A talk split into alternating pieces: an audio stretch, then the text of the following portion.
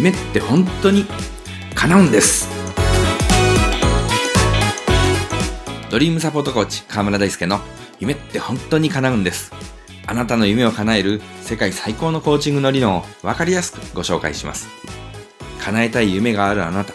夢を諦めかけているあなた、そして私には夢がないというあなた、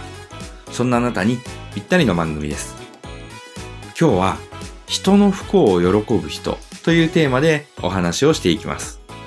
人の不幸を喜ぶ人なんてそんな悪い人いないでしょう。そう思うかもしれませんが、案外身近にいるものです。そして無意識に自分自身もそうなってしまっていることがあるんです。それは正義感の強い人や人のために何かやってあげたいといういわゆるいい人に多いんです。どうしていい人が人の不幸を喜ぶことになってしまうんでしょうか。いい人は善悪の判断に敏感です。良いことをしたいと思う反面、悪いことを許さないという気持ちも強く持っています。例えば、人に迷惑をかけている人を見ると許せなくて、その人を何とかして罰したいと思ってしまいます。どうしてもそれができない場合、あんなやつ罰が当たればいいのにとその人の不幸を願ってしまうんです。そしてその人に迷惑をかけていた人が実際に不幸な目に遭うとざまあみろと喜ぶんです。正義の味方が悪をやっつけた時の爽快感のようなものを感じてしまいます。いわゆる悪い人に対してではなくてもざまあみろという感情を抱いてしまうこともあります。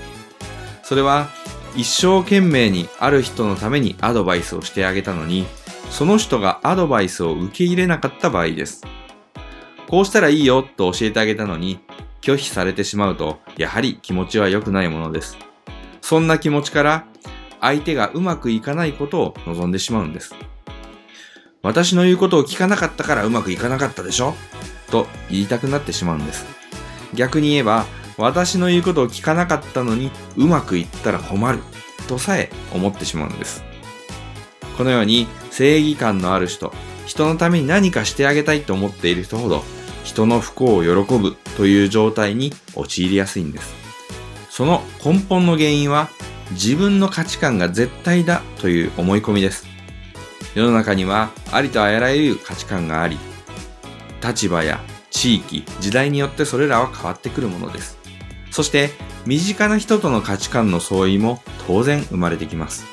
同僚、友達、家族、そんな小さなコミュニティでさえ価値観の違いはあるんです。私はこれが正しいと思っていても周りの人もそう思っているとは限らない。そう言われればそうだと思うかもしれませんが、自分がその状況に置かれた時には嘘でしょ、なんでそんなことするの、ありえないなんて思ってしまいます。信じられない、何考えてんの、許せないと感じてしまうこともあります。そしてその人が不幸になることを望んでしまうんです。罰が当たればいいのにという言葉はそういう心理から生まれてきます。根っこは価値観の相違、価値観の違いを認められないことなんです。自分は常に正しい、自分の価値観は絶対だ、そう思う心が相手の不幸を喜ぶ人間を作っていくんです。自分と出会ったすべての人の幸せを願うというのはとても素晴らしいことなのですが、とても難しいことでもあります。特に完全懲悪といった二項対立の世界に生きている人には難しいかもしれません。そんな人たちはいわゆる悪い人の言い分を聞く必要はないと考えてしまいます。良い人は褒められて、悪い人は罰せられる。物事を白か黒かで判断してしまっているんです。人の不幸を喜んでいないか、自分自身に問いかけてみてください。人に迷惑をかける人、自分の言うことを聞いてくれない人、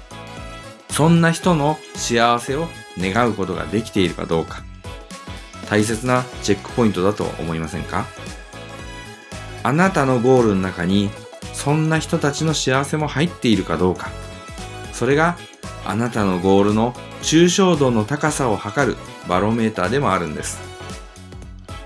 コーチングセッションや講演会のお問い合わせは https://dreamsupport.info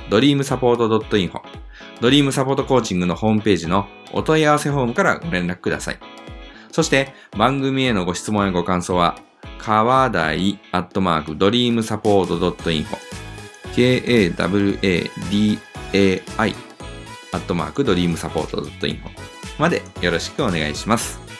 それでは来週の月曜日もお楽しみに。あなたの夢